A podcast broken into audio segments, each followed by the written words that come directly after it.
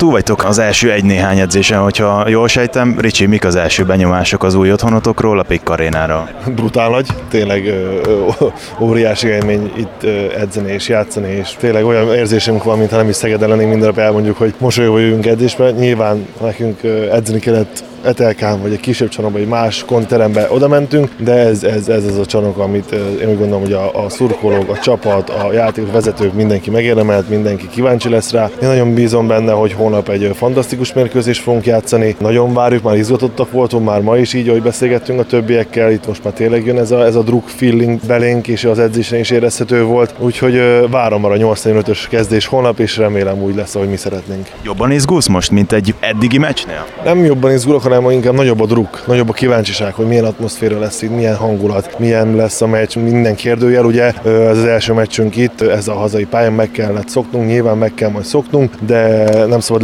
lebecsülni egy olyan kijön ide, aki szinte minden héten egy ilyen csarnokba vagy ilyen meccseket játszik. Ő talán egy picit jobban hozzá vannak szokva, de mi itt hol vagyunk, szerintem 8000 ember nekünk fog szurkolni, úgyhogy apait, anyait bele kell adjunk. Látom, hogy egy-két bodóbomba már itt letesztelte a kapufát, meg a hálót is, minden helyén van, jó bírják?